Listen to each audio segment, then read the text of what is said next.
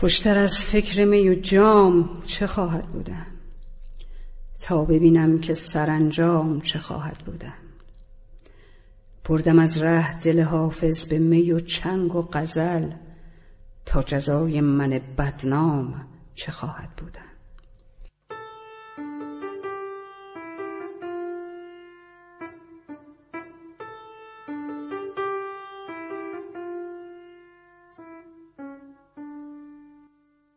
خوشتر از فکر می و جام چه خواهد بودن تا ببینم که سرانجام چه خواهد بودن. خوشتر از فکر می و جام چه خواهد بودن تا ببینم که سرانجام چه خواهد بودن. باده خوب غم مخور و پنده مقلد منیوش باده خوب غم مخور و پنده مقلد منیوش اعتبار سخن آم چه خواهد بودن؟ خوشتر از فکر می و جام چه خواهد؟ گفتن راجع با حافظ و فکر کردن با حافظ حتی با حرسه یعنی با احساس اینکه خب حالا این حافظ مگر چی گفت؟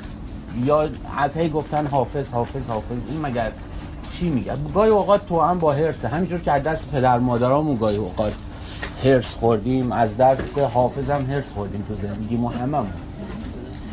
ولی به هر حال حرف مشترک ما هست. به خاطر همین من فکر می‌کنم که اگر ما یه جلسه باشه که من آدم هایی که اونجا هستن حضور دارن رو خوب نشناسم ولی بدونم همه ایرانی هن و فارسی رو می‌فهمن فکر می‌کنم یکی از جاهایی که راحت می‌تونم راجبش حرف بزنم حافظه. چیزی که حافظ به نظر من مهم می‌کنه حافظ رو اینه که چقدر حافظ به روز میشه. یعنی آیا این حافظ درد مشترکی با ما داشته؟ آیا حس مشترکی با حس امروز ما داشته یا نه؟ این چیزیه که اغلب ما توی دیوان اون دنبالش میگردیم. و می‌خوایم ببینیم که مثلا رابطش با زنش چجوری بوده؟ رابطش با اون پسر شاه نعمان که میگن تو 18 سالگی مرده. رابطش با اون چجوری بوده؟ آیا دعوا می‌کرده تو خونه؟ نمی‌کرده تو خونه؟ قهر و آشتی داشته. این, این چیزایی هست که به نظر من فضولی ما هست وقتی وارد دیوان میشیم و معمولا با او بیان پیچیده حافظ هیچی نمی‌فهمیم از این قضايا و بیرون میایم یه لذتی می‌بریم مثل یه باغ تزئین شده ای که ما وارد این باغ میشیم دلمون می‌خواد باغبون رو ببینیم ولی باغبون نمی‌بینیم. ولی خب بالاخره یه خورده گل قشنگ اینا اون قشنگی رو می‌بینیم خوشمون میاد میام بیرون. دوباره کنجکاو میشیم که این باغبون رو یه بار دیگه بریم ببینیم. ببینیم باغبونه دستش پینه بسته نبسته. زن بچه ای داره نمی‌دونم اگر خانم شوهری داره چیکار می‌کنه؟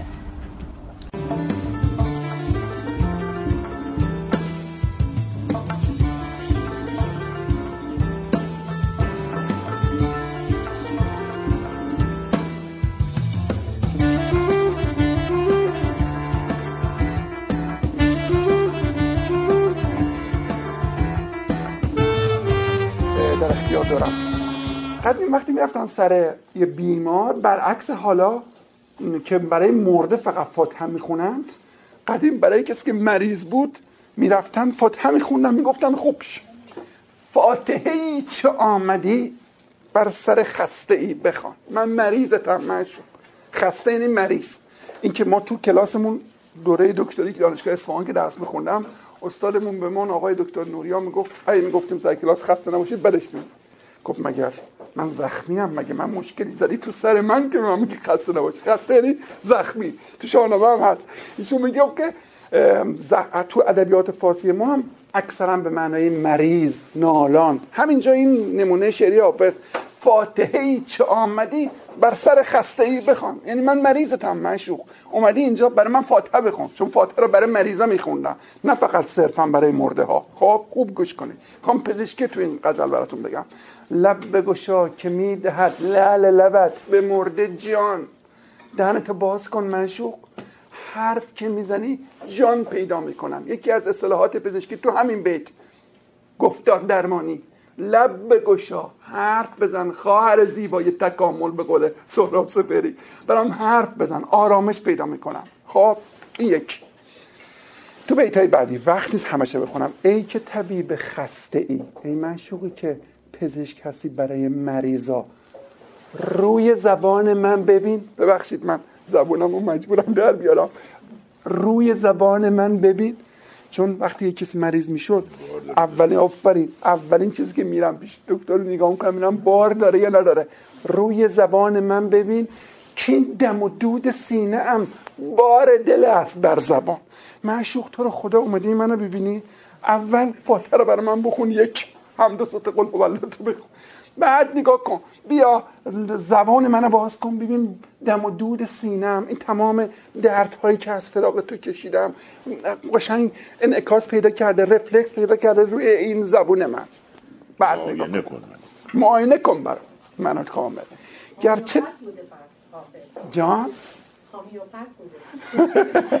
بله.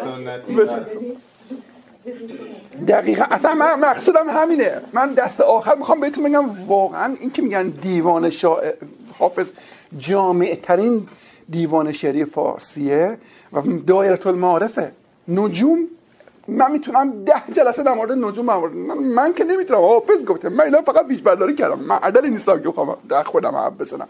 در مورد پزشکی کتاب پایان نامه دکتری شده توی شیراز دکتر مدنی پای کتاب کرده. در مورد غزل نمی‌دونم در مورد معماری مقاله بزنید تو گوگل سرچ کنید. در مورد فولکلور فرهنگ عامه او چه اعتقاداتی داشتن؟ مهرگی چی بوده؟ حالا توضیح میدیم.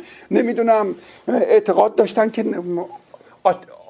آفتاب میتابه رو سنگ تبدیل به لعل میشه قطره آب میفته توی نمی‌دونم دهن مروارید دهن صدف مروارید میشه. هر مرواریدی نه مروارید های خاصی. نمی‌دونم مهگیارا کسی بکشه بیرون کشته در واقع اون از بین میره مرده میشه. تمام این فولکلور اعتقادها چه سخا اسمن دود کردن ها تمام اینا تو دیوان حافظ. یکی بیاد با این نگاه نگاه کنه به دیوان حافظ. گرچه تبستخان من کرد ز گرم و رفت. همچو تبم نمی رود آتش مهر زستخان معشوق درسته که پدرم در آورده این مهر تو عشق تو. اما این تب از وجود من بیرون نمیره.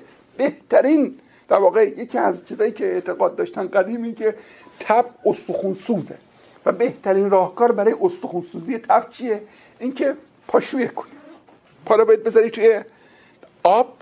و بهترین راهکاری که حافظ میگه اینه که این اشک خونک بعد از اینکه از چشم اومد داغش تی شد اومد ریخ روی پا. نگاه کنید باز نشان حرارتم زاب دو دیده و ببین نبز مرا. اینجا که اشاره کرد به همون پاشویه. بعد حالا نگاه کنید بعد از زبونش. نبز مرا که می‌دهد هیچ زندگی نشان. معشوق دست بذار به نبزم حالا می‌خواستی یه گونه معشوقم دستشو بگیره نبز مرا که در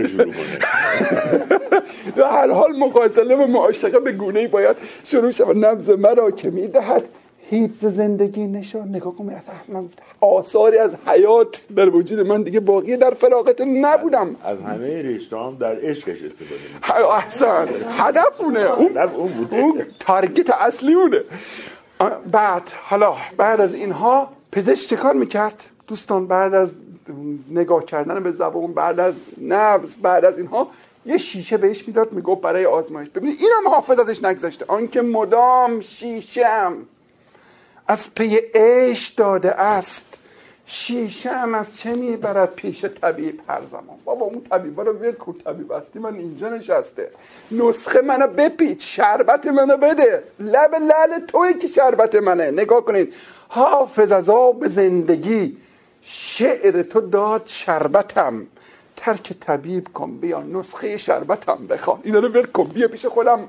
معشوق که من شعر حافظه بخونم برات که اینا شربت نسخه است شربتوار برای تو. این نگاه پزشکی به حافظ یعنی من می‌خوام تمام اینا تون تون دارم میگم که به اون هدف اصلی که من می‌خوام بهتون بگم بی بی چیزی نیست به قول حافظ. خم آن نرگس فتان تو بی چیزی نیست. اگه بخواد کسی با هر نگاهی به حافظ به دواوین شعرهای فارسی ما نگاه کنه یه همچین مضمونی هست داخل حافظ. ببینید.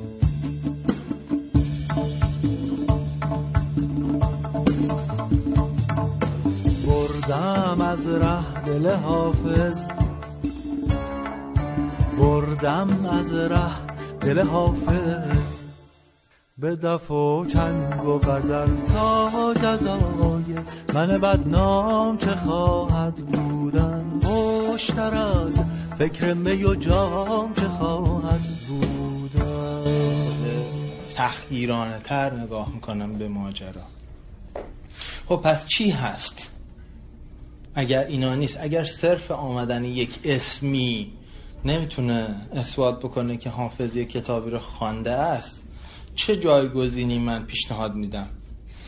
اول که هیچ کس که نمی‌تونه قسم حضرت عباس بخوره که این چیزایی که ما میگیم صد درصد درست. یعنی حتی اون بیتی که حافظ میگه که عشقت رسد به فریاد گر خود به سان حافظ قرآن زبر بخوانی در چارده روایت خب میشه یه احتمال یک در میلیون داد که این یه ادعای شاعرانه و حافظ حافظ قرآن نبود. یعنی هیچ کدوم از حرفایی که می‌زنیم صد درصد نیست به معنای یک فکت علمی که شما بیاری. ولی می‌تونیم بگیم چه چیزایی بیش از 90 درصد احتمال داره. و 90 درصد هم یه تقریب خوبیه. تو کیاستیوری هم نظری آشوب هم 10 درصد آخر رو میپذیرن اگر که مقیاس خیلی حساس نباشه. اینه که من می‌خوام بگم چرا به نظر من حافظ کدوم کتابا رو میخونده؟ و بعد شما می‌تونید خیلی از اینا رو بپذیرید یا نپذیرید. دو ملاک متقن تر از آمدن اسم یک کتاب وجود داره برای جواب دادن به این سوال. یکی اینکه استادان حافظ چه کسانی بودن؟ دو اینکه چه متنی در متن شعر حافظ حضور داره؟ یعنی چه متنی هست که مرتب شما عناصری یا نشانه های از اون رو در شعر حافظ می‌بینید؟ به شرحی که توی اون کلاس گفتیم ما شش تا متن انقدر پررنگ بوده که اوردم تو کلاس یه جلسه ازش بحث کردم. یه بار دیگه عرض می‌کنم با عذرخواهی از دوستانی که بودن و این قسمت ممکنه این سه چهار دقیقه براشون تکراری باشه. مهمترین متن قرآن هست. و اثبات می‌کنیم که قرآن رو خونده نه به این دلیل که گفته به این دلیل که شعرش ساختار قرآنی داره. حالا باید تبیین بکنیم یعنی چی؟ آقای دکتر علی محمد حقشناس مرحوم دکتر علی محمد حقشناس که برجسته ترین استاد زبانشناسی بودن در ایران. و الان هرچی زبانشناسی برجسته است شاگرد ایشون بوده است.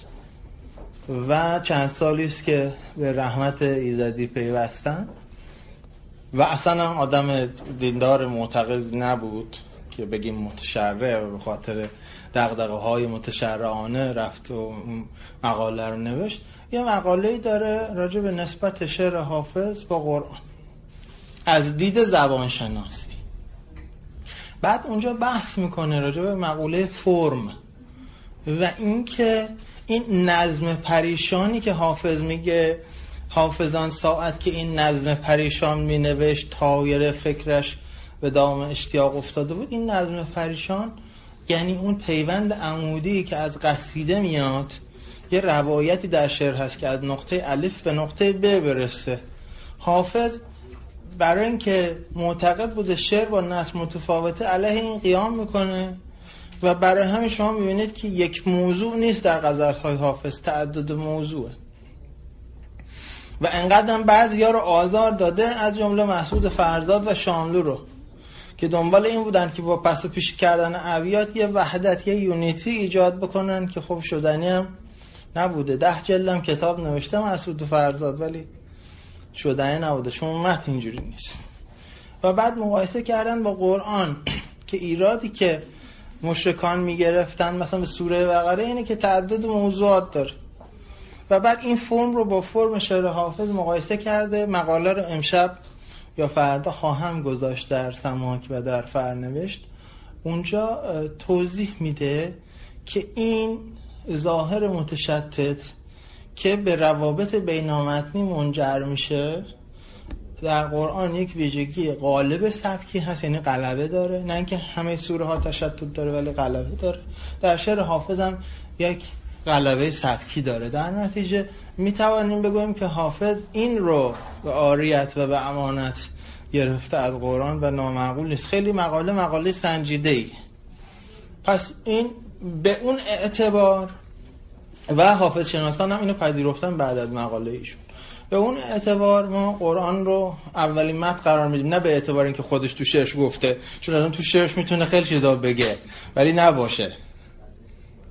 دومین متنی که ازش صحبت کردیم که بیشترین سهم رو داره به نگاه من بعد از قرآن شعر سعدی است.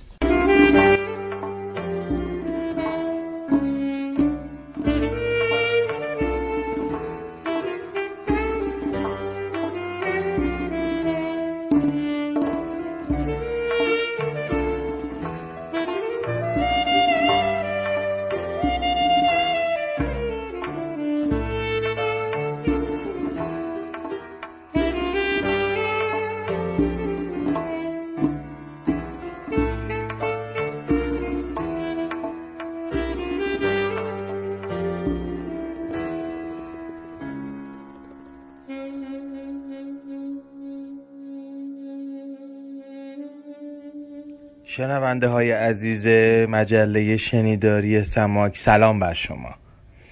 وقتتون در هر ساعت شبانه روز و در هر جای این کره خاکی که صدای ما رو میشنوین به خیر باشه. همونجوری که از قبل وعده داده بودیم این شماره از پادکست ما که پادکست دوم ماه مهر هست در سال 1397 خورشیدی ویژه حافظ هست با یک عنوان فرعی کمتر شنیده ها درباره حافظ. برای همین از اولش صاف رفتیم سر اصل مطلب و با شروعی از دنگشو که البته خوب و زیاد و عمیق شنیده شده و در ذهن همه اهالی موسیقی هست. شروع کردیم و در لابلای تکه هایی از آهنگ معروف خوشتر از فکر می و جام چه خواهد بودن رفتیم سراغ کمتر شنیده ها صدای استاد مهران راد رو شنیدین که از حافظ امروزی گفتند و هرس خوردن ما از حافظ. صدای دکتر گلمه ها رو شنیدین. که از طبیبانه های حافظ گفتن با لحن و لحجه شیرین خودشون و شیطنت هایی که توی کلام بود. و در کنارش من هم صحبتی کردم درباره اینکه حافظ چه کتابایی میخونده. قسمت خیلی کوتاهی از هر کدوم از اون سخنرانی های مستقل رو شنیدیم.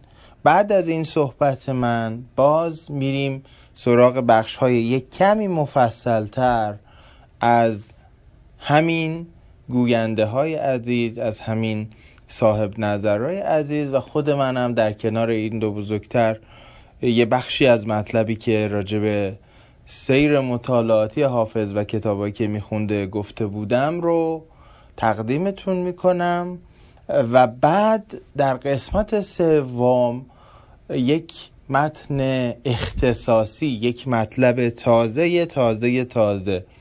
راجع به کارکرد فرهنگی حافظ برای هویت سازی ما و برای ترمیم زخمایی که در طول تاریخ خوردیم از زبان آقای راد میشنوین که مطلبی است دقیقا برای این پادکست تدوین شده اولین بار و یکی دو روز قبل از انتشار نسخه ای که میشنوین ضبط شده تازه تازه تازه داغ داغ داغ.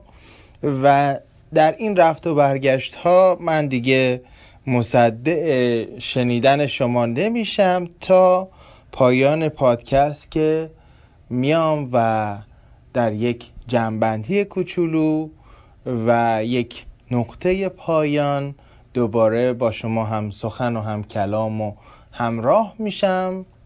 و این اپیزود رو به این شکل متفاوت جلو می‌بریم تا بعد با بازخوردهایی که از شما می‌گیریم بتونیم بسنجیم و راهمون رو بهتر ادامه بدیم. این شما و این ادامه پادکست دیگری از مجله شنیداری سماک برای حافظ و با عنوان کمتر شنیده ها درباره حافظ. ممنونم.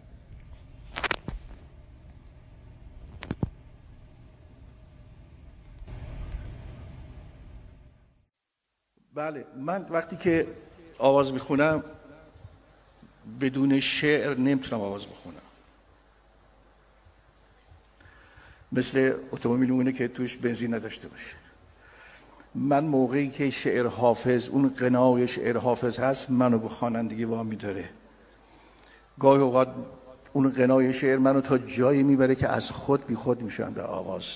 بعدا بر میگردم رو زمین می‌بینم که آه دارم در حضور مردم یا در جلسه است دارم کار ارائه می‌کنم و شعر منو برد تا جایی که از خود بی خود می‌شدم. و آواز هم میشه گفتش که ناخداگاه به جایی میره که همیشه آدم نمی‌تونه به اونجاها بره. این حافظه که منو با خودش برده و زندگی من رو هم مثل خودش به دنبال خودش کشونده تا به الان. و همیشه حافظ برای من مربی بوده معلم بوده پدر بوده همه چیز برای من بوده حافظ. در مورد اینکه عشق برای ملک نیست عشق برای انسانه در یک غزل از حافظ که دلم رو بوده دولی و شیز شورانگیز دروغ و وعده و قتال وضع و رنگامیز اونجایی می‌رسه میگه که فرشته عشق نداند که چیز. قصه مخوان بخواه جام و شرابی به خاک آدم. بیست که بعضا کردن گلابی و خیلی تصرف نابجایی است. جام شراب است. گلاب در گلاب پاش است. بخواه جام و شرابی به خاک آدم ریز. دنبالش میگه که پیاله بر کفنم بند. تا سهرگه حشر به میز دل ببرم حول روز رساخیز زیاد گویی نمی‌خوام بکنم. ببخشید که این وقتتون رو گرفتم. من باز با زبان دیگه ای بایستی با شما صحبت بکنم که چندین ساله به خاطر اینکه من آنچه که باید بخونم خوندم و بعد از این هرچه با هم بخونم زیاده گویی و زیاده خانی است و آبروریزی میشه. اینی که من اجازه ندارم که چندین سال در مملکت خودم برای مردمان خودم بخوانم. روز همگی بخیر. برای نمونه عرض می‌کنم. ایشون تدریس که می‌کردن مثلا به ما می‌گفتن که آقا تو این مصرعی که می‌خواد بگه درخت سبز شد و مرغ در خروش آمد شما بخون ببینم. بعد مثلا ما میخوندیم. بعد میگفتش که چه درخت کوتاهی. بعد همه نگاه می‌کنیم به هم که یعنی چی و اینا. بعد خود ایشون شروع می‌کرد بخوندن میگو ببین درخت رو باید با آواز خواندنت با لحنت برسونی قد و قامت این درخت چقدره. ببین به چه چیزهایی بله. و به چه ظرافی توجه حالا اجازه. بفرمایید من برای خدا رحمت کنه مرحوم دکتر حسین عمومی هم همینطور. بله. بذار برای که مخاطبانم خسته نشند و یه خود فضای خودمون هم عوض بشه. مثلا استاد شجریان خیلی به شعر توجه دارن و در خب گذشتگان هم استاد بنان بله، و استاد سید حسین کنه. طاهرزاده بله، خیلی شعر محور بودند و نه اینکه دیگران نبودند دیگران هم بودند. ولی خب به حال در مکتب اصفهان اه، تأکید بر شعر و درست خانی شعر بسیار مهمه. میگن اول تحویل بعد تحریر. بله.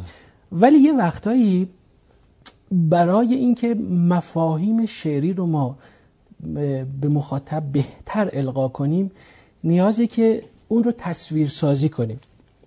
جناب استاد شجریان در یکی از آلبوم هاشون میگن که ببینید به حالت دریا شما توجه کنید. بعد اون دریا به ساحل می‌رسه ببینید چه چه تصویر زیبایی از این شعر به ما میدن. که حال غرق در دریا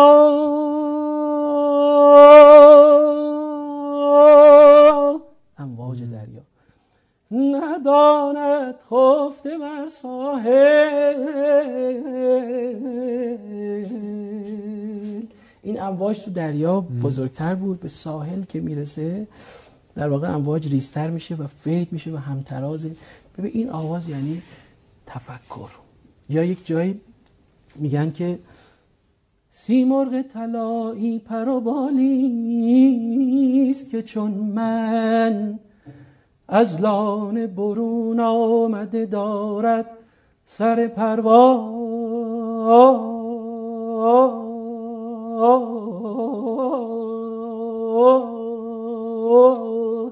دقیقا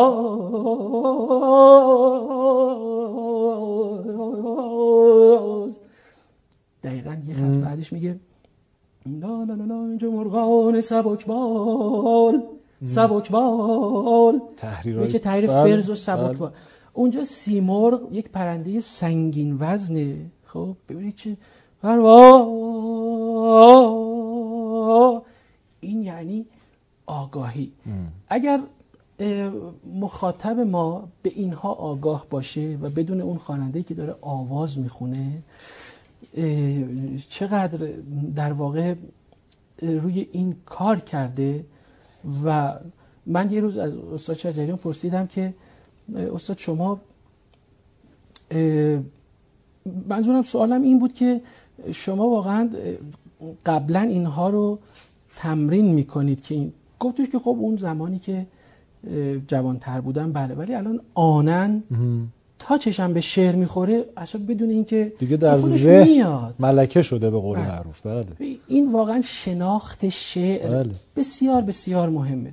و همیشه تاکید داشتن که و این جمله معروفشون واقعا در ذهن من هست که خود کلام به ذاته دارای موسیقیه. یعنی شما اگر موسیقی کلام رو رعایت نکنید نمی‌تونید با دیگران ارتباط برقرار کنید. و شما کافیه که روی همون موسیقی کلام یک ملودی سوار کنید بر اساس تأکیدات اون کلمه و اون کلام. و همون میشه کاری.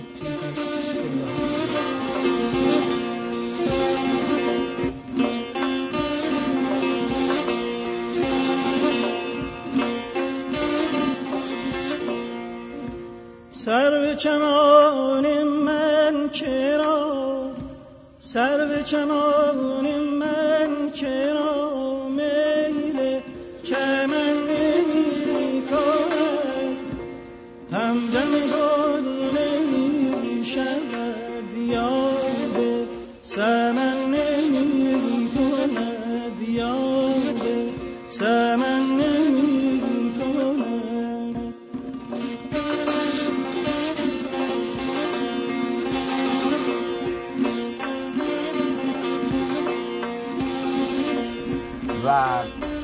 حالا داره این حرف رو می‌زنه.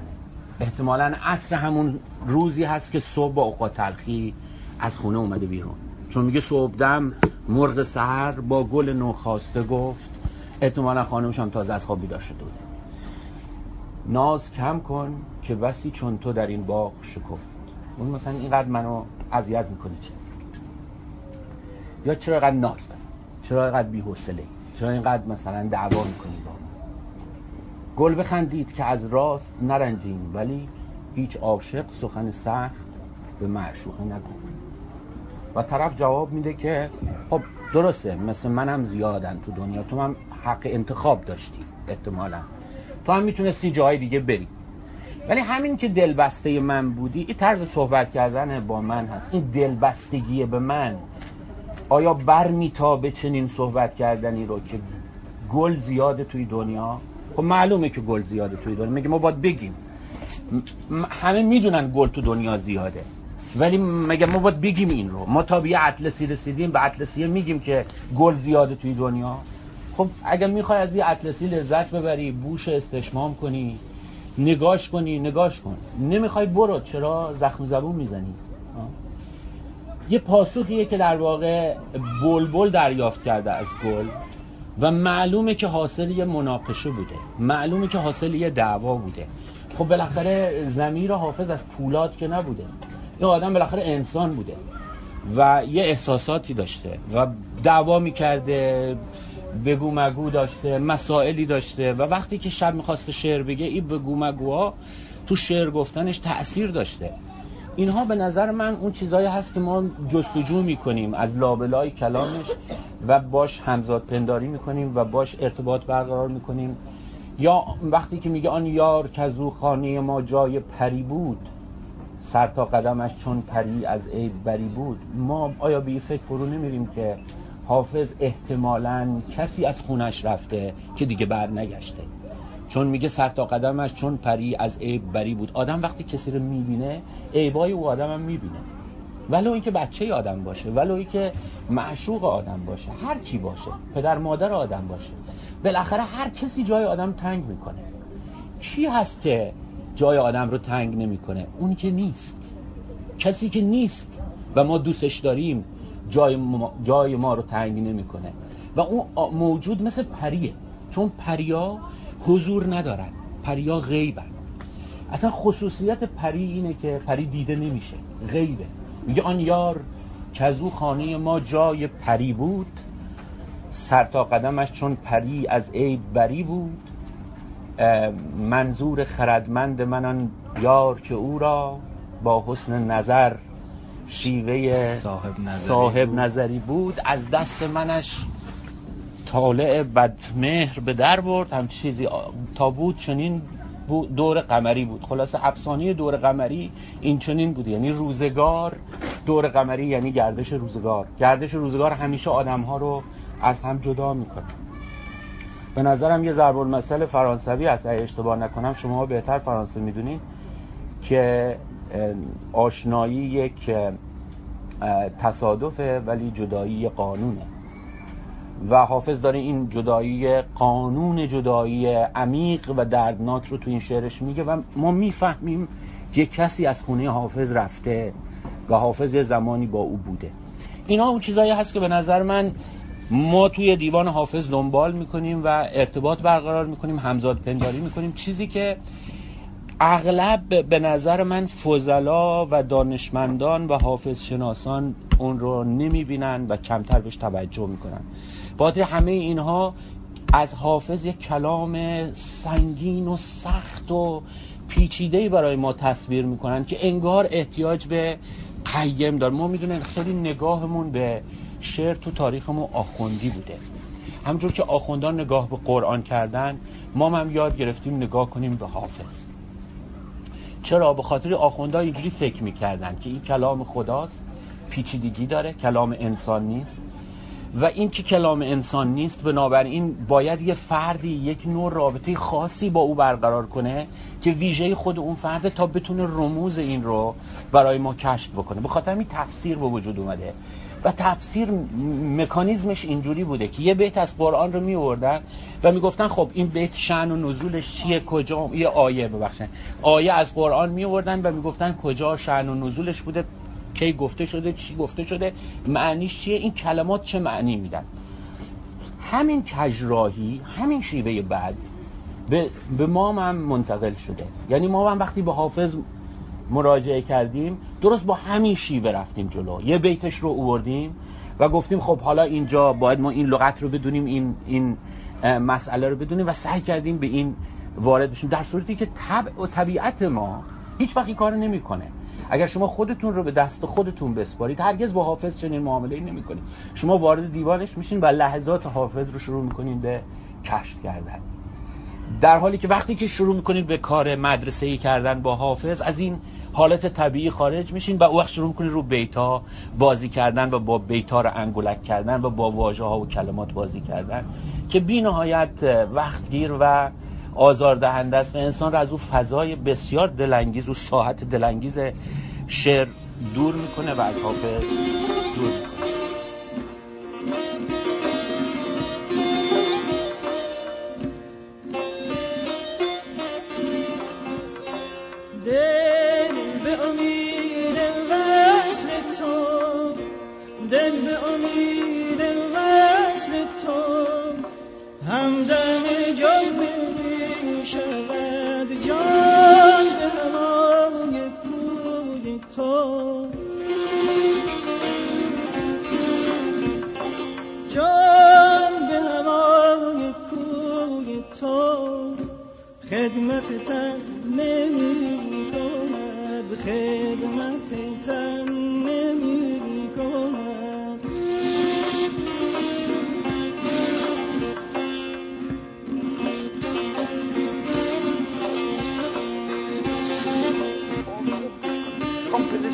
غزل براتون بگم. لب بگشا که می‌دهد لعل لبت به مرده جان دهنتو باز کن منشوق حرف که می‌زنی جان پیدا می‌کنم. یکی از اصطلاحات پزشکی تو همین بیت. گفتار درمانی. لب بگشا. حرف بزن خواهر زیبای تکامل به قول سهراب سپری برام حرف بزن. آرامش پیدا می‌کنم. خب این یک. تو بیت های بعدی وقت نیست همشه بخونم. ای که طبیب خسته ای. ای منشوقی که پزشک هستی برای مریضا. روی زبان من ببین. ببخشید من زبانم رو مجبورم در بیارم. روی زبان من ببین. چون وقتی یه کسی مریض می‌شد اولین آفرین اولین چیزی که میرم پیش دکتر رو نگاه می‌کنم میرم بار داره یا نداره. روی زبان من ببین. که دم و دود سینه ام بار دل است بر زبان. معشوق تو رو خدا اومدی منو ببینی. اول فاتحه رو برای من بخون یک حمد و ست قل تو بخون. بعد نگاه کن. بیا زبان منو باز کن. ببین دم و دود سینم این تمام دردهایی که از فراغ تو کشیدم. قشنگ انعکاس پیدا کرده رفلکس پیدا کرده روی این زبون من. بعد نگاه کن. کن معاینه کن برام منو کامل. گرچه جان؟ بله. بس- دقیقا. اصلا من مقصودم همینه. من دست آخر می‌خوام بهتون بگم واقعا این که میگن دیوان شاعر حافظ جامع ترین دیوان شعری فارسیه و دایره المعارفه.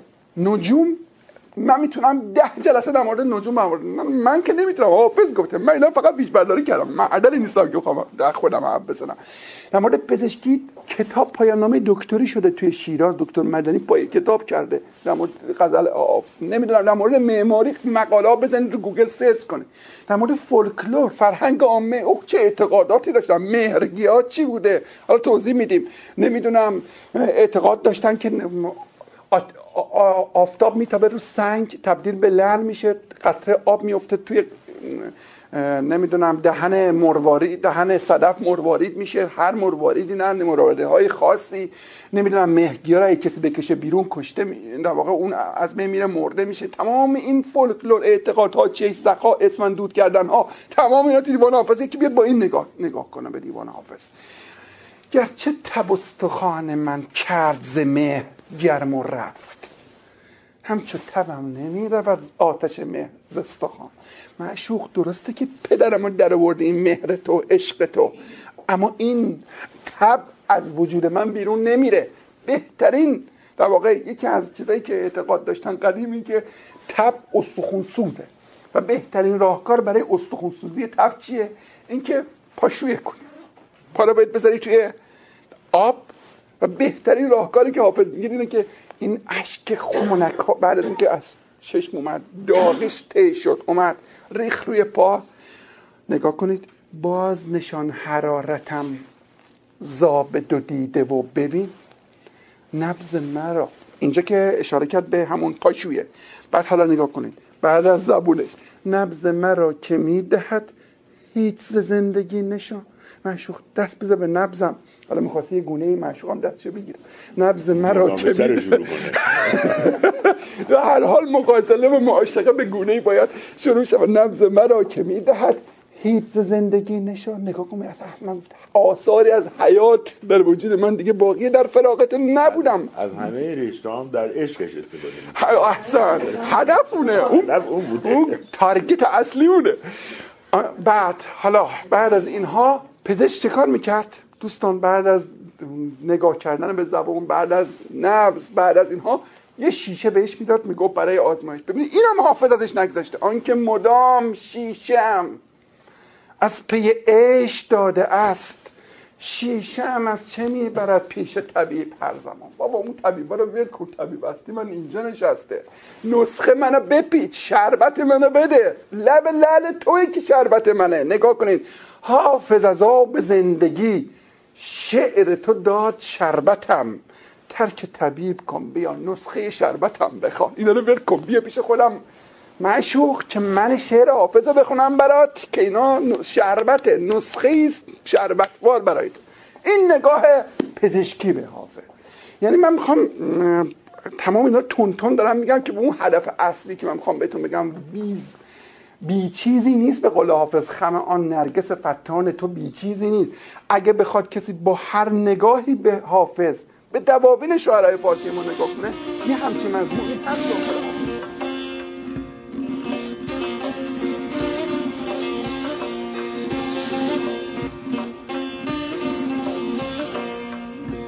با همه عطر دامنت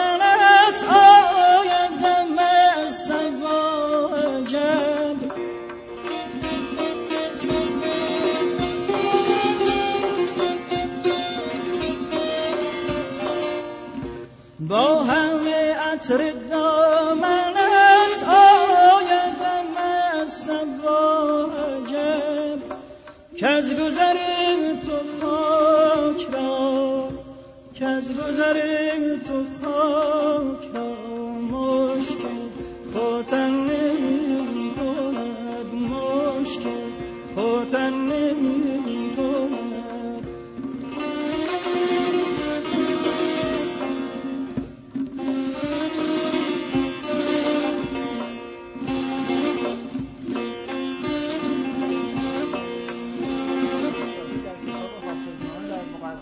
جلد اول یک مطلبی دارد به نام حق دیگر شاعران برگردن حافظ. و بیشترین میزان ابیاتی که شبیه هست در شعر حافظ با شعر شاعران دیگه اول سعدی دوم خواجو و بقیه است. ضمن این که باز توی دوره اول از همین کلاس ها نشون دادیم که شعر سعدی یه گفتمانی داره که حافظ بعدا میاد اون گفتمان رو کامل می‌کنه و زهد ستیزی و ریاض ستیزی رو از سنایی و سعدی شروع شده که به کمال میرسونه به شیوه خودش حافظ. متن سومی که بیش از همه متنای دیگه توی شعر حافظ وجود داره متنای نظامی است. ما می‌دونیم که لیلی و مجنون خسرو شیرین و هفت پیکر این ستا دست کم انقدر جزئیاتی رو ازشون حافظ یاد می‌کنه که بعیده که نخونده باشه. اگرم شنیده از یه آدم شنیده که خیلی جزئیات دقیق می‌دونستن یعنی اگه با واسطه بوده متن نخونده. متن بعدی متن چهارم تفکر خیامی هست. نه خود شعر خیام تفکر خیامی بزرگتر از روایات خیامی یعنی حول روایات خیام یک شاخه های جوانه زده که همش به خیام وصل شده و خب قطعا خونده و اونقدر ما می‌بینیم این بنمایه ها رو در شعر حافظ. تا جایی که می‌شود گفتش که بیش از همه حافظ ترکیبی است از سعدی و خیام. اگه قرار باشه ترکیب دو تا شاعر باشه. خب این چندتا رو که بذاریم کنار بقیه متنا دیگه حضورشون یه فاصله داره. یعنی اینا خیلی حضورشون زیاده قرآن خیام و سعدی. این سه تا خیلی حضورشون و نظامی این چهار تا حضور خیلی پررنگه. بعد یه گپی داریم متنی داریم که حضور خیلی کم رنگتری دارن ولی میشه راجعشون صحبت کرد. یعنی اینجوری نیست که نباشن. اه، شاهنامه اه، تفکر دفاع از ابلیس که حالا یک ماجرای مفصلی است. و یک تعداد کتاب هایی که مربوط میشن به این دو دسته چه اون چهار تا متن اول چه متنایی که تو دسته دوم قرار می‌گیرن کتاب هایی هستن که حافظ میخونده. بیشتر و مفصل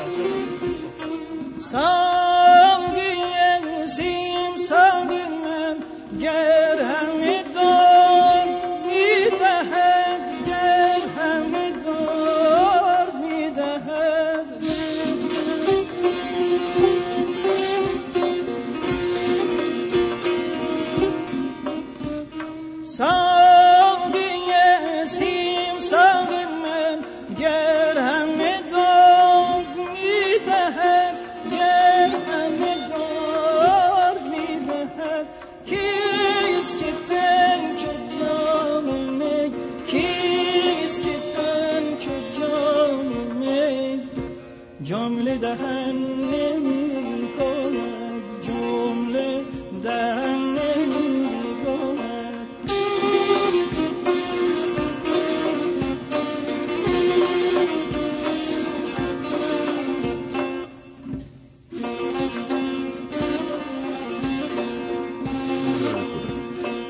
دوستان عزیز سلام.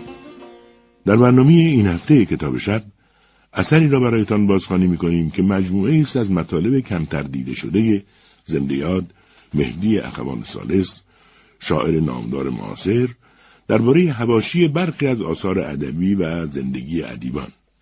این کتاب ادبیات ایران نام دارد و در بردارنده مطالب و مقالاتی است که اخوان سالس در سالهای آغازین دهه 1340 به صورت گفتگو برای برنامه با عنوان ادبیات ایران در رادیو می نوشت. دفتر پژوهش‌های رادیو در سال 88 این مطالب را در کتابی با همین عنوان ادبیات ایران به چاپ رساند که با شمارگان محدود آن جز به دست عده کمی از علاقمندان این شاعر بزرگ ایران نرسید. محمد باقر رضایی نویسنده و مشاور ادبی برنامه کتاب شب این اثر کمیاب را در هفت قسمت 20 دقیقه‌ای تنظیم کرده که آنها را طی هفت شب آینده میشنوید. امشب در خدمتتان هستیم با قصه ای چند درباره حافظ.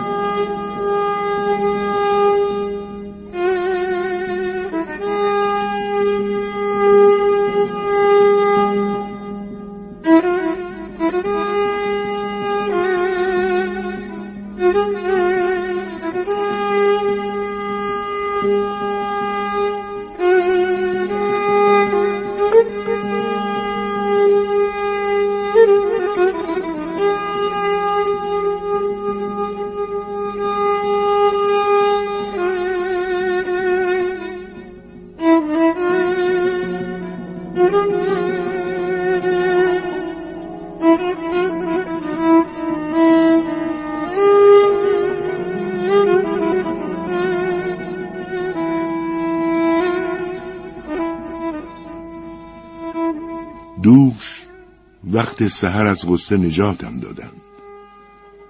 من در آن ظلمت شب آب حیاتم دادند. بی خود از شعشعه پرتو ذاتم کردند باده از جام تجلی صفاتم دادند. من اگر کام روا گشتم و خوشدل چه عجب؟ مستحق بودم و اینها به زکاتم دادند. این همه شهد و شکر که از سخنم میریزد اجر صبری است که از آن شاخ نباتم دادند همت حافظ و انفاس سهرخیزان بود که ز بند غم ایام نجاتم دادند. می‌دانید که بنابر آنچه در قصه های مربوط به حافظ آمده این اولین شعری است که حافظ گفته. چون در این برنامه قرار است چندتایی از این قصه ها را نقل کنیم با این شعر شروع کردم که کارمان حسن مطلع داشته باشد. این شعر هم از غزلهای خیلی خوب حافظ است و هم سرچشمه چند قصه مشهور راجع به این شاعر. مثل قصه خواب نما شدن حافظ سر مزار باباکویی و قصه شاقه نبات و امثال اینها. در واقع افسانه های دوره جوانی حافظ به طوری که در کتاب های تاریخ و تذکره آمده. حالا که این قصه های مربوط به این شاعر بزرگ و مشهور را نقل می کنیم برای اینکه کارمان نظم و ترتیبی داشته باشد من معتقدم از همان ابتدای امر و دوران جوانی او شروع کنیم و پیش بیاییم تا آخر. بعد هم اگر وقت بود تنتایی از فالهای مشهور یعنی تفعلهایی که بعضی اشخاص معروف به دیوان او کرده ذکر می‌کنیم. اما قبلا یادآوری کنیم که ما کاری به این نداریم که این قصه تا چه حدی مطابق با حقیقت است و چقدر پرداخته ذهن و خیال مردم و نویسندگان تذکره و تاریخ. ما می‌خواهیم چند تا قصه که راجع به کار و زندگی این مرد ساختن بیاوریم و احیانا شعری از او بخوانیم. این کار با گشت و گذار ما مناسب تر است. می‌دانید که زندگی اشخاص بزرگ و آدمهای محبوب تاریخ چقدر آمیخته با قصه ها و افسانه هاست این را هم یادآور بشویم که برای تهیه همین چند قصه بیشتر کتاب های تذکره و تاریخ را برق زدیم. اول از جوانی حافظ می‌گوییم. امیدوارم تا اینجای پادکست مجله شنیداری سماک مقبول سمع و طبع صاحب نظر و مشکل پسند شما شده باشه.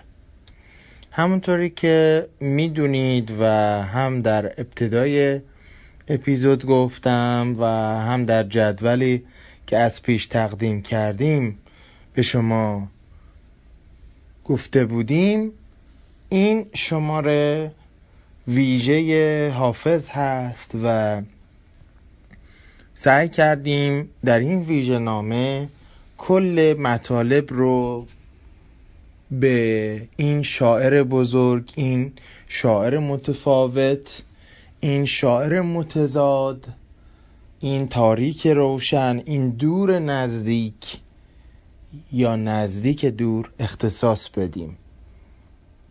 توضیح کوتاهی بدم درباره چیزهایی که شنیدید و طبق معمول اصل و ارجاعات تمام اونها رو در کانال تلگرامی ما همزمان با انتشار این اپیزود از پادکست می‌تونین پیدا بکنین.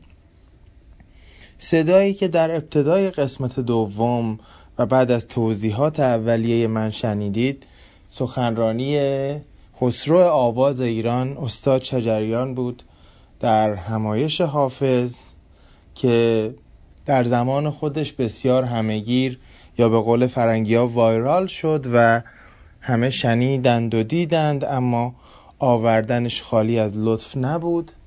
در ادامش تکه کوتاهی از همسخنی امیر حسین مدرس با خواننده خوش آتیه و پر کارنامه و پر موفقیت این روزهای ما وحید تاج درباره ظرافی که استاد شجریان رعایت می کردند و به شاگردانشون می آموختند و در کنارش در ادامه برای موسیقی رفت و برگشتی بخشهایی از سرو چمان که گرچه بارها و بارها شنیدیم و با جانمون پیوند خورده اما از نگاه این شکل ادا کردن کلمات و ادا کردن حق فرم به نظرم خیلی مناسب بود که لابلای بخش های دوم از سخنان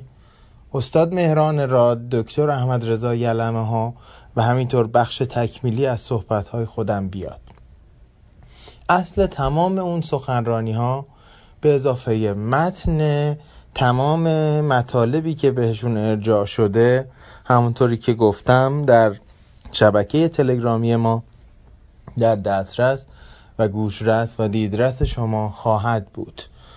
اما با این نکته سخنم رو پایان بدم که اولا در ادامه و به عنوان پایان بخش این قسمت صحبت تازه آقای راد درباره حافظ حماسه ساز رو میشنوید که به ما نشون میده چجوری حافظ با مرهم گذاشتن با تسکین دادن و حتی با ترمیم زخمهای تاریخی ما اینجوری عزیز جان و دلمون شده که یک نگاه تازه است و اختصاصی در این پادکست مطرح میشه و در پایان مطابق معمول با یک موسیقی آرام بخش سخن رو و این شماره از مجله شنیداریمون رو به پایان می‌بریم.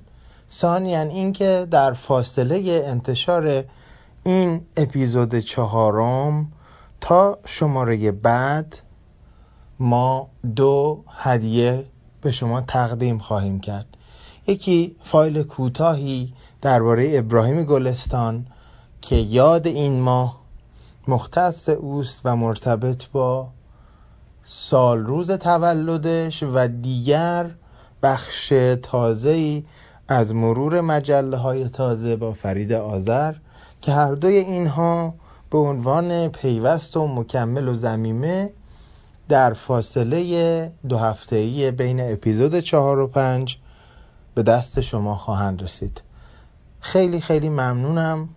از همراهی و لطفی که به مجله شنیداری سماک دارید و امیدوارم که این بخش هم تونسته باشه نکته هایی و تازه هایی رو در کنار مرور خاطرات و دانسته ها و خانده ها و شنیده ها به ما و به شما بده. ما که از کنار هم گذاشتن این قسمت ها و گذاشتن ذهن و ضمیر خودمون به جای شما خواننده های عزیز خیلی یاد می‌گیریم و شنونده ها و خواننده های ما بهترین کسایی هستن که می‌تونن با بازخوردهاشون به ما بگن که ما چقدر توی کارمون موفق بودیم کجاها به هدفمون رسیدیم و کجاها از هدف باز موندیم. امیدوارم این مجله شنیداری گامی نزدیک بشه به هدف خودش که کاربردی کردن ادبیات هست و کمکی بکنه به اینکه ادبیات هم پیوندش با زندگی روزمره رو تازه نگه داره و ما رو به بازاندیشی درباره این پیوند واداره و هم ما رو توانمندتر از قبل بکنه. وقتی که میشنویمش و ازش استفاده می‌کنیم. تا اپیزود بعد شما رو به ادبیات میسپارم. و پایان میدیم این بخش رو با قسمت سوم و فرجامین این شماره. بدرود. حسن ختام چهارمین اپیزود مجله شنیداری سماک که ویژنامه حافظ هست با عنوان فرعی کمتر شنیده ها درباره حافظ. و من می‌خوام ضمن عرض سلام از استاد راجب جدیدترین مقاله و تازه ترین نگاهشون بپرسم که اسمش رو گذاشتن حافظ حماسه ساز. درود بر شما. سلام درود بر شما و شنوندگان محترمتون. ممنونم که به این مناسبت فرخنده و عزیز با من تماس گرفتین.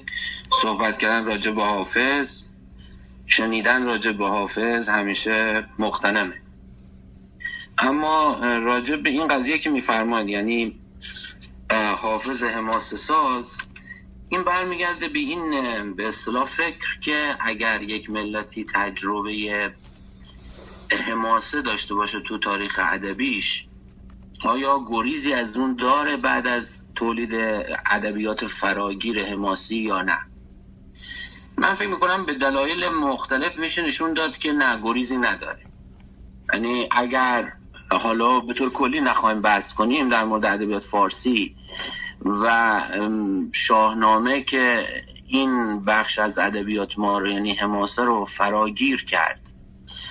بخوایم صحبت بکنیم می‌تونیم ببینیم که با شواهد متعدد که اثرات شاهنامه با تاخیر ولی با جدیت و ماندگاری تو ادبیات ما حضور پیدا کرد. و به اصطلاح گسترش پیدا کرد فراگیر شد.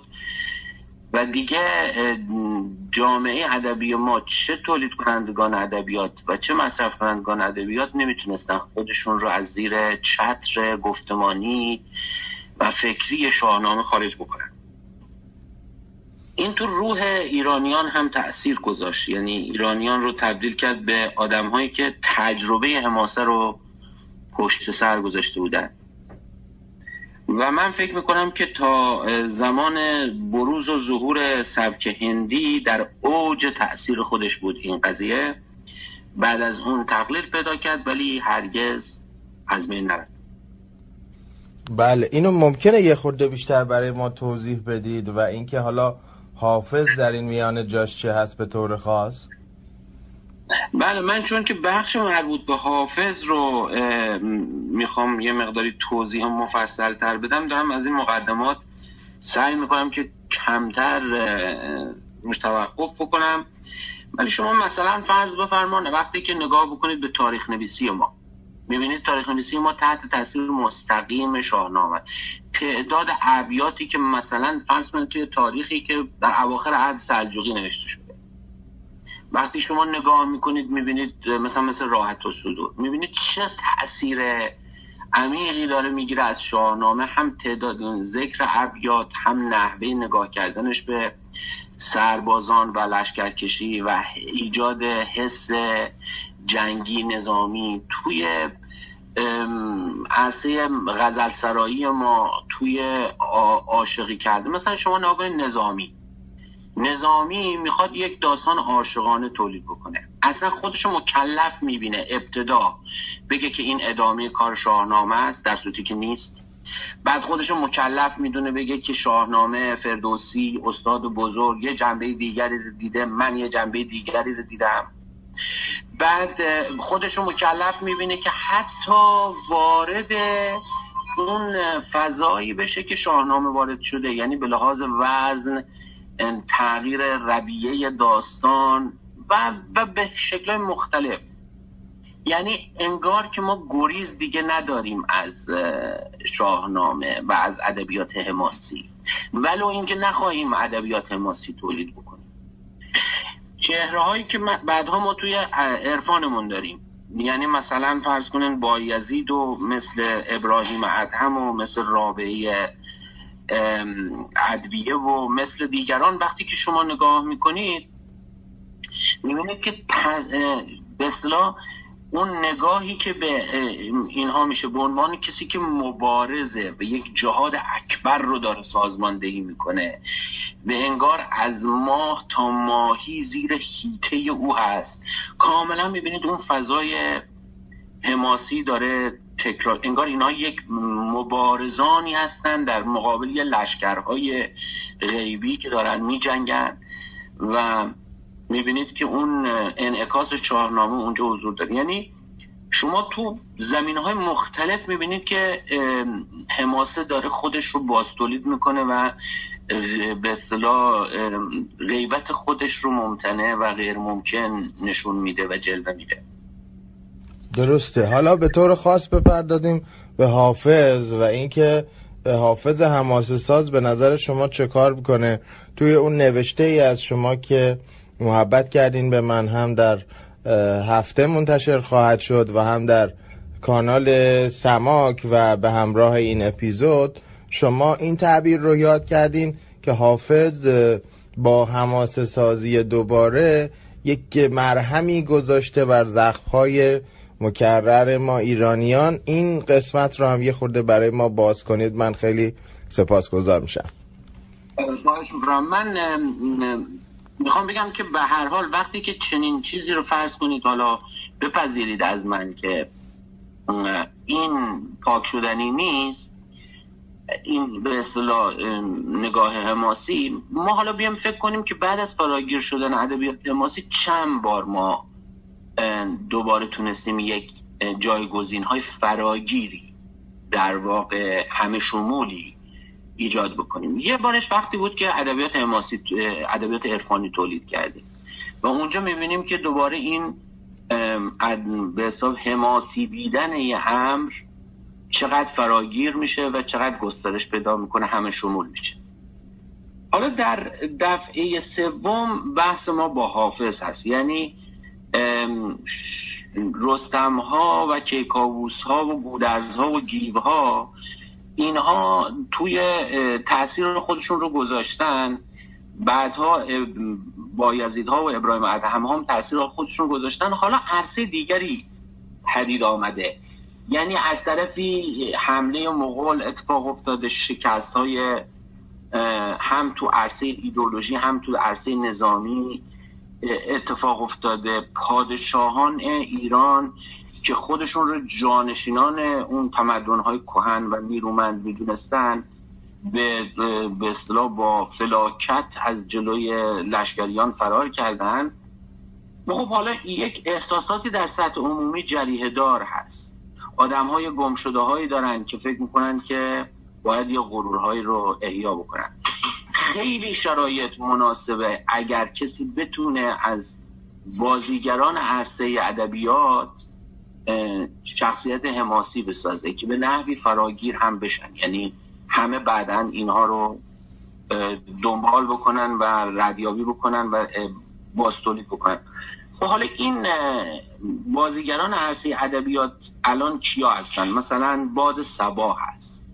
مثلا فرض بفرمان شم هست. گل هست ساقی هست.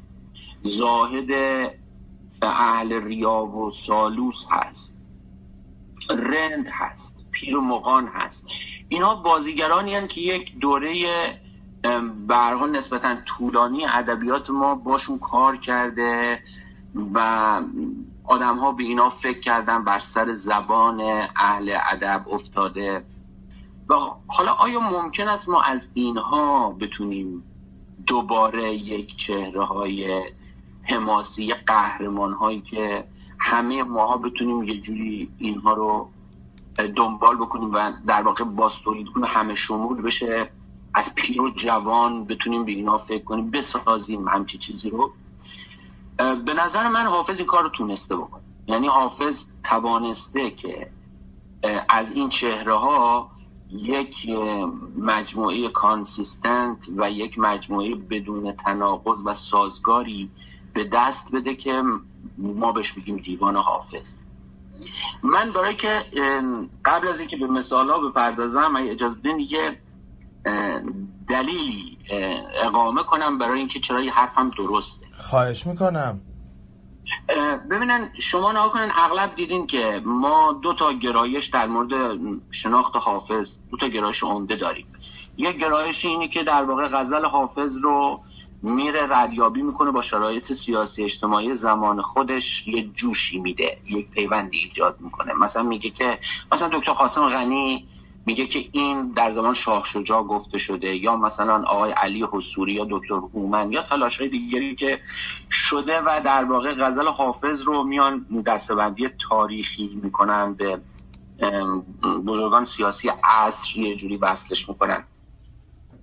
در مقابل یک مقاومتی در مقابل این گرایش وجود داره که انگار این پایین کشیدن حافظ از عرصه قدسیت و اون حاله تقدسی است که بعضیا دوست دارن دور شعر حافظ ایجاد بکنن. من اون گرایش اول رو بسیار به اصطلاح به قولی فرنگی ها اپریشیت می‌کنم ستایش می‌کنم و گرایش دوم رو اصلا دوست ندارم شخصا که بخوام یه حاله قدسیت نفوذ ناپذیر دور حافظ بکشم. ولی در این حال به یه نکته می‌خوام توجه بدم که چرا یک کسانی موفق میشن که اون گروه اول رو به زاویه برونن و بگن که تلاش شما تلاش بیخودی است و حافظ مثلا ارفانی تر از این حرفاست یا قدسی تر از این حرفاست یکی از دلایلی که اونها گاهن موفق میشن این هست که منسجم حافظ زیاد از حد منسجمه. یعنی در پنجاه سال غزل سرایی حافظ دوره های مختلف رو تجربه کرده از نمی‌دونم شاه شیخ ابو اسحاق اینجو بوده تا حمله تیمور و پر از حادثه ها و حوادث و جابجایی های سیاسی مختلف. اینقدر چهره های یک پارچه داشتن اینقدر ساقی یک شکل داشتن باد سبای تقریبا یک شکل داشتن اینقدر کارکترها و شخصیت های متعدد شکل داشتن باعث میشه که ما فکر کنیم که ما با یه مجموعه ای ورای مجموعه ای که به سادگی بتونیم به حوادث سیاسی عصر نسبتش بدیم مواجهیم حالا این دلیل نمیشه که ما بریم از اون یک به اصطلاح حال حاله قدسیتی بسازیم دور حافظ ایجاد بکنیم. ولی عاملی که ما به اصطلاح باعث میشه که اون افراد موفق بشن که از حافظ چنین حاله ای برای حافظ چنین حاله ای بسازن و تصور کنن این هست. این انسجام اتفاقا نشون میده که حافظ با یک سری شخصیت که دارای یک شرایط و خصوصیات خاصی هستن و من به نظرم خیلی رنگ و بوی حماسی دارن داره کار می‌کنه. مثلا فرض بفرمان شما این شخصیت شخصیت این حماسه سوم این حماسه که بعد از حماسه فردوسی و حماسه عرفان ساخته شده یک انسان در واقع بینیاز رو داره به ما معرفی می‌کنه. انگار که یعنی از یک طرف انسان بین مثلا شما نکنه میگه بعد در میکده رندان قلندر باشند که ستانند و دهند افسر شاهنشاهی. چون این بیت به قدر کافی حماسی هست. یعنی انسان رو یاد زال میندازه که می ستاند و می‌داد افسر شاهنشاهی رو. از یکی می‌گرفت و به دیگری می‌داد. ولی در این حال در اوج بینیازی است اون فرد. یعنی اون زال این داستان اون زال این حماسه نیازی به چیزی نداره. چون بردر میکده رندان قل- قلندری اکستریم بینیازی است. بعد میگه خشت زیر سر و بر تارک هفت اختر پای دست قدرت نگر و مسند صاحب جاهی و باز این حماسه اینجا داره تکرار میشه. انگار که این دست قدرتی داره. تارک هفت اختر زیر پاش هست. مسند صاحب جاهی داره. هیچ چیز از حماسه کم نداره. ولی خشت زیر سرش هست. یعنی در اوج بینیازی است. و بعد میگه اگرت سلطنت فقر ببخشنده دل کمترین ملک تو از ماه بود تا ماهی. و انگار که ملک سرزمین این هم باز در ابعاد و اندازهای حماسی است. از ملک از ماه تا ماهی زیر سیطره ای این هست ولی در این حال سلطنت فقر داره. این تکرار میشه. در واقع این بینیازی یکی از تجلیاتش آلوده نشدن هست. چون انسانهای بینیاز آلوده نمیشن. میگه آشنایان ره عشق در این بحر عمیق غرقه گشتند و نگشتند به آب. آلوده. و این بسیار تکرار میشه. این انسان بینیاز در این حال یک انسان در محاصره ظلمته. و تنهاست. و باز دوباره اینها هی همجور که عرض کردم به صورت کانسیستنت و یک اصطلاح سازگاری هی دارن تکرار میشن. یه انسان در محاصره ظلمت یه جا میگه قطع این مرحله بی همراهی خزر مکن ظلمات است. بترس از خطر گمراهی. حافظ بعدها هی با مسئله زلف و اینکه زلف سیاهه و ایجاد گمراهی می‌کنه در عشق. این بازی رو ادامه میده. میگه گفتم که بوی زلفت گمراه عالمم کرد. گفتا اگر بدانی هم اوت رهبرایت یعنی این ظلمتی که فرا گرفته و من رو گمراه می‌کنه و این عاشق رو گمراه می‌کنه و هما انسان حماسه ساز حسر حافظ رو گمراه می‌کنه. میگه مقیم زلف تو شد دل که خوش سوادی دید این سواد یا سیاهی زلف باعث این شده که وزان غریب بلاکش خبر نمی آید باعث این شده که از آن غریب بلاکش خبری نیاد. میگه خیال چنبر زلفش فریبت می‌دهد حافظ. خیال ز- چنبر زلفش فریبت می‌دهد حافظ. نگر تا حلقه اقبال ناممکن نجنبانی. این این فضای قرار گرفتن آدم توی این ظلمات. این ظلماتی که در واقع انسان رو تنها می‌کنه. نها کنید من در مورد تنهایی انسان عصر حافظ یعنی یعنی انسان شعر حافظ بگم. میگه تیغی که آس... که آسمانش از فیض خود دهد آب تنها جهان بگیرد بی منت سپاهی.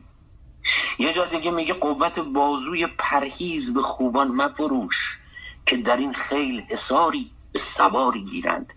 این یه موجود تنهاست که می‌خواد حسار رو فتح بکنه.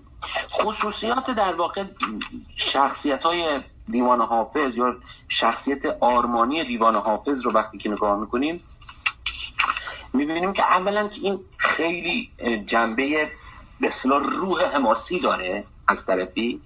از طرفی فراگیر هست و در تمام حداقل خود دیوان حافظ دچار تشتت نیست و بعد از عصر حافظ هم هی این دیده شده و روش مانور داده شده و روش تک ایجاد تکرار و ام، باز تولید شده و این خود به اصطلاح خصوصیاتی داره که این خصوصیات رو میشه نام برد. حالا من از یک دو تاشون نام بردم. انسان بینیاز انسان تنها.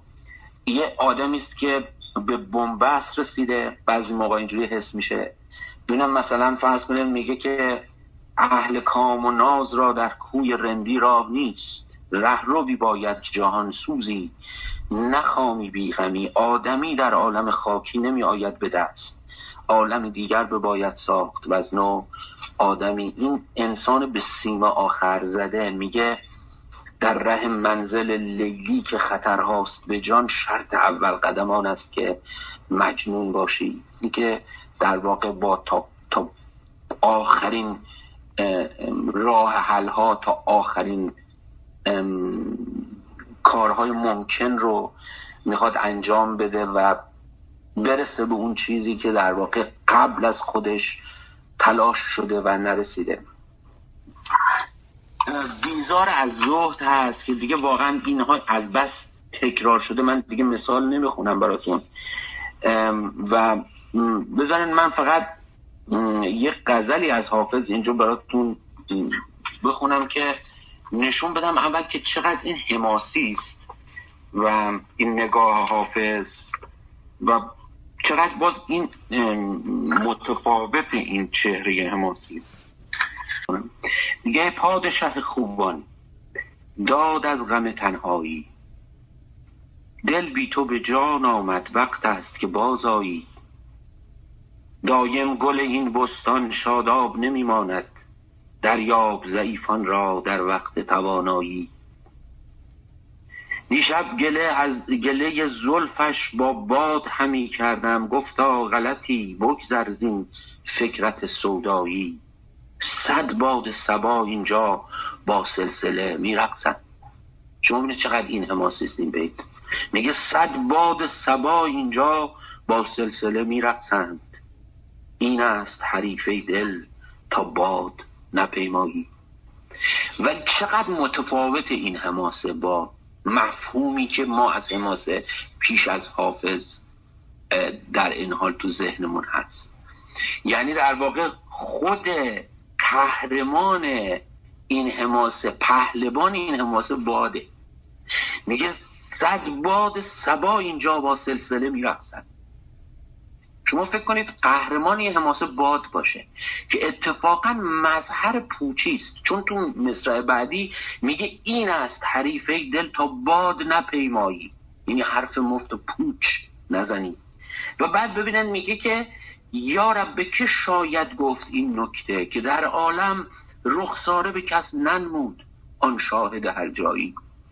یعنی هر جایی بودن رخساره به دیگران نمودنه.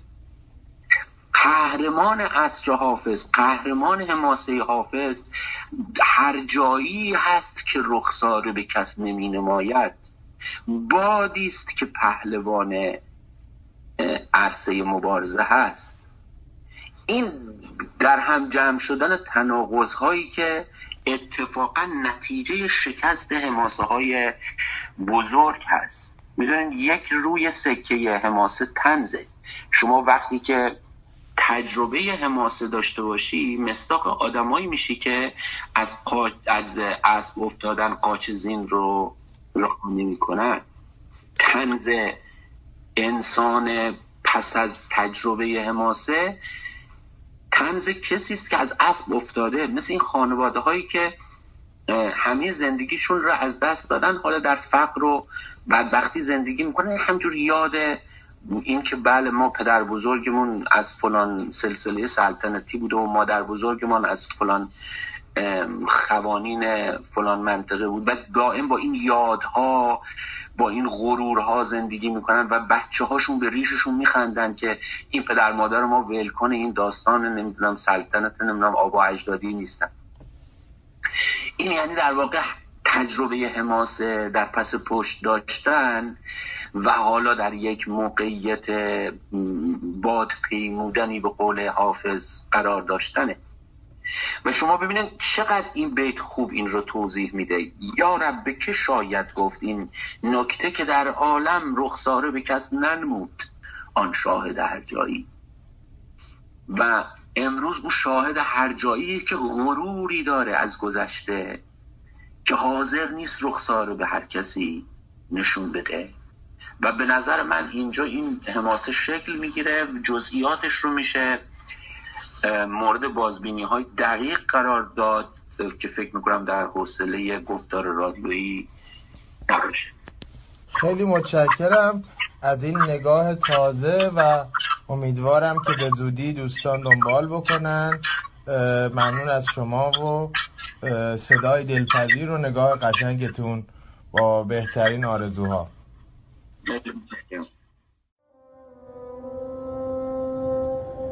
ای دل بشارتی دهد محتسب نماند.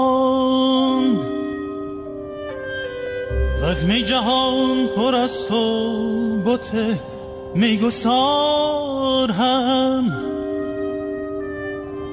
آن شد که چشم بد نگران بودی از کمی خسم از میان برفت و سرشک از کنار هم. ز انقلاب زمانه عجب مدار که چرخ. از این فسانه هزاران هزار دارد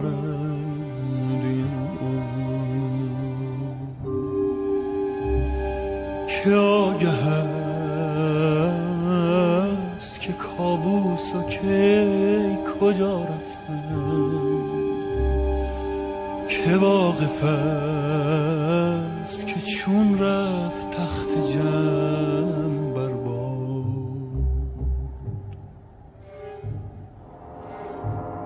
از هر طرف که رفتم جز وحشتم نیفزود زنهار از این بیابان این راه بی نهایت